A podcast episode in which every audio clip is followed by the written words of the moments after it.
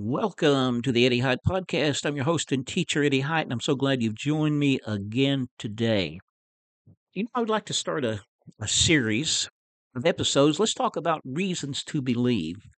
Because, you know, uh, when when we accept Jesus, th- now this is what the world, the unbelievers often accuse Christians of, that we're taking a blind leap of faith blind leap of faith into the dark as as though there is no rational reason for us to put our faith in Jesus. But that is not true. And uh, and, and and this is what really what my latest book, Discovering the Real Jesus, is all about. Uh, it shows that when we put our faith in Jesus, it's not a blind leap of faith into the dark.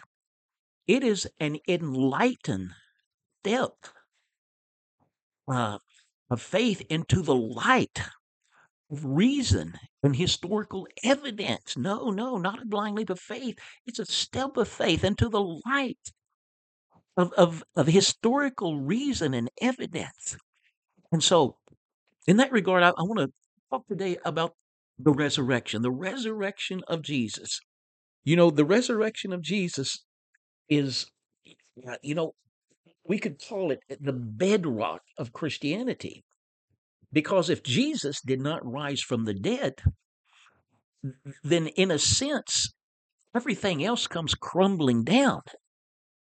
And, and uh, the way Paul said it in First Corinthians, I think it's uh, chapter 15, he said, uh, if Christ is not risen, uh, then uh, he said, then we are still in our sins and we are of all men most miserable, and there is no hope of the future, and we're lost.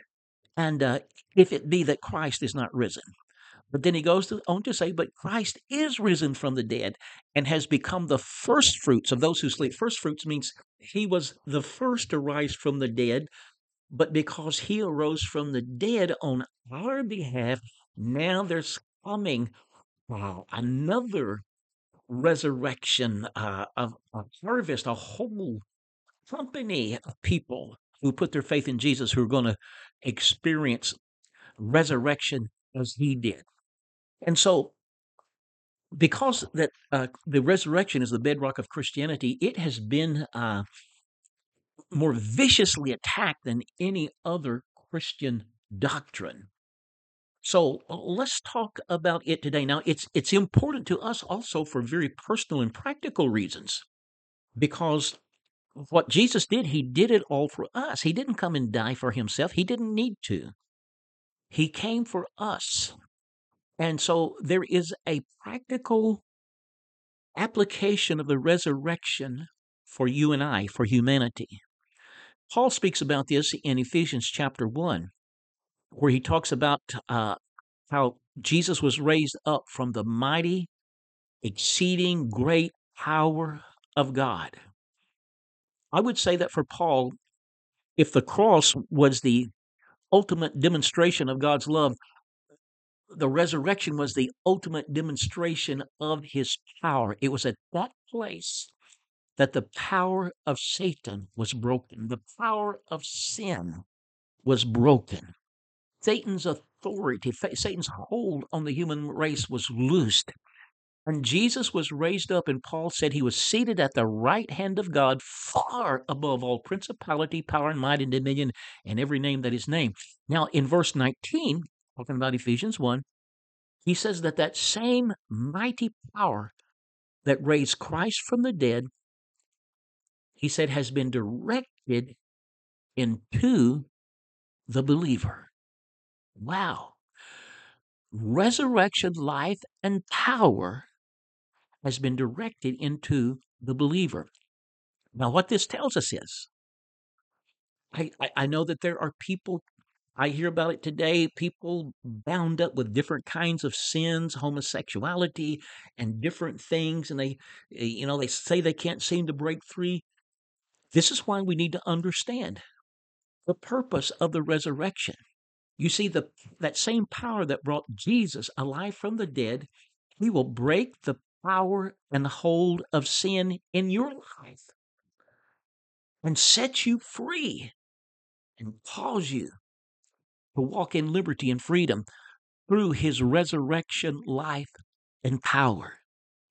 And so, did Jesus really rise from the dead? Can we really put our faith in that? Are there reasons to believe? Yes, there are. Let me just mention. We'll start. We'll probably have to continue tomorrow. But um, the fact that there is a church, a Christian church. Now I'm not talking about an organization. When I when I use the word church, I'm talking about people. I'm talking about the people of God all over the world. And I don't know how many there are. Well over a billion, hundreds of millions. And uh, this great company of people devoted to Jesus Christ. We we trace our beginnings right back to that resurrection event in Jerusalem uh, around 33 AD in the first century. And um, we read in the Gospels how that Jesus was raised from the dead. But but before this, well, let me let me just I'm going to couple these two together. These two reasons.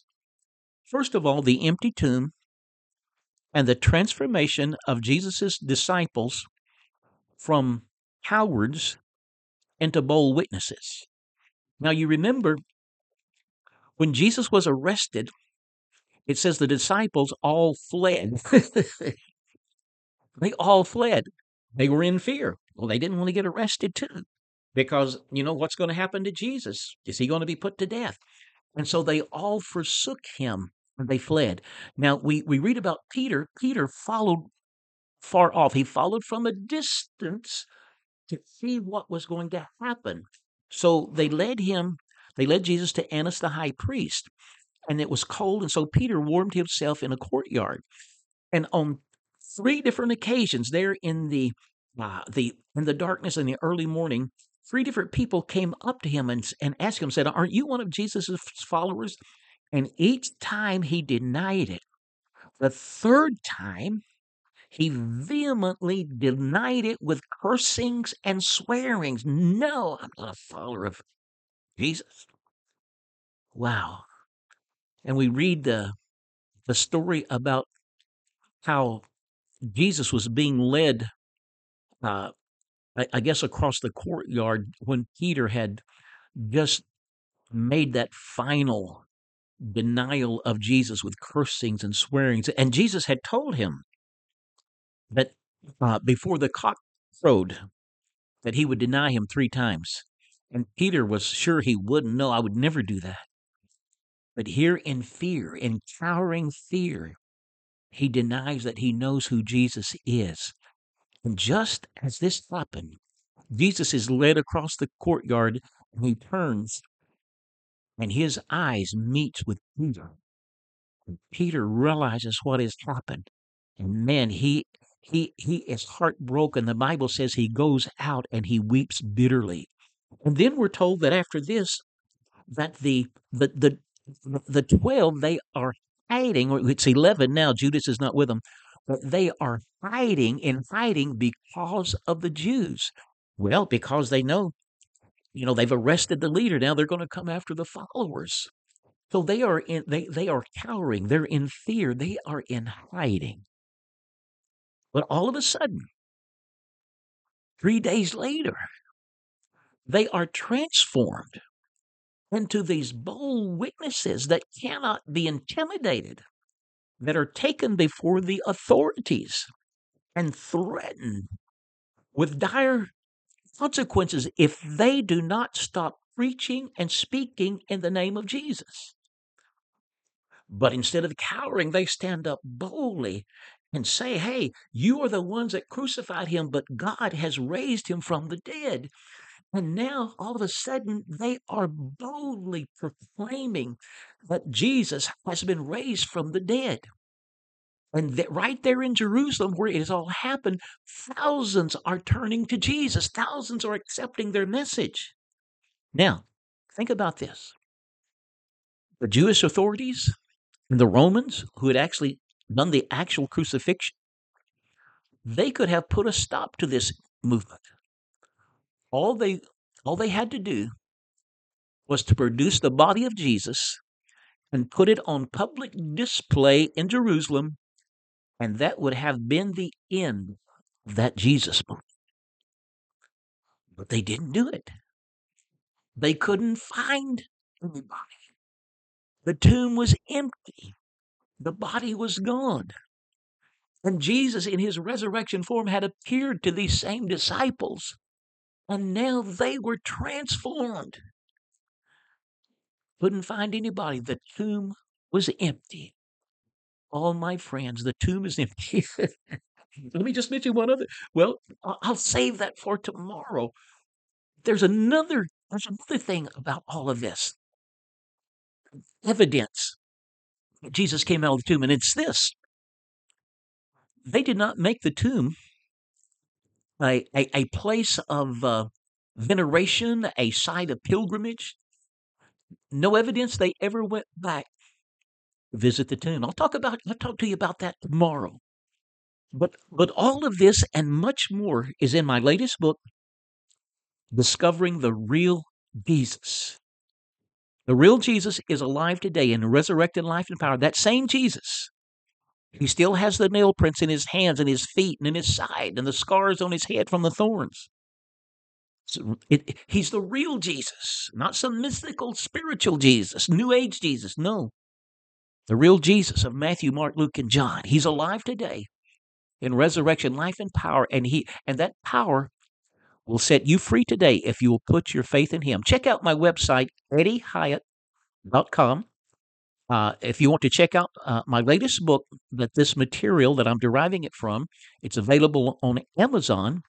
It's called discovering the real jesus and also from our website eddiehyatt.com and i'll look forward to seeing you again tomorrow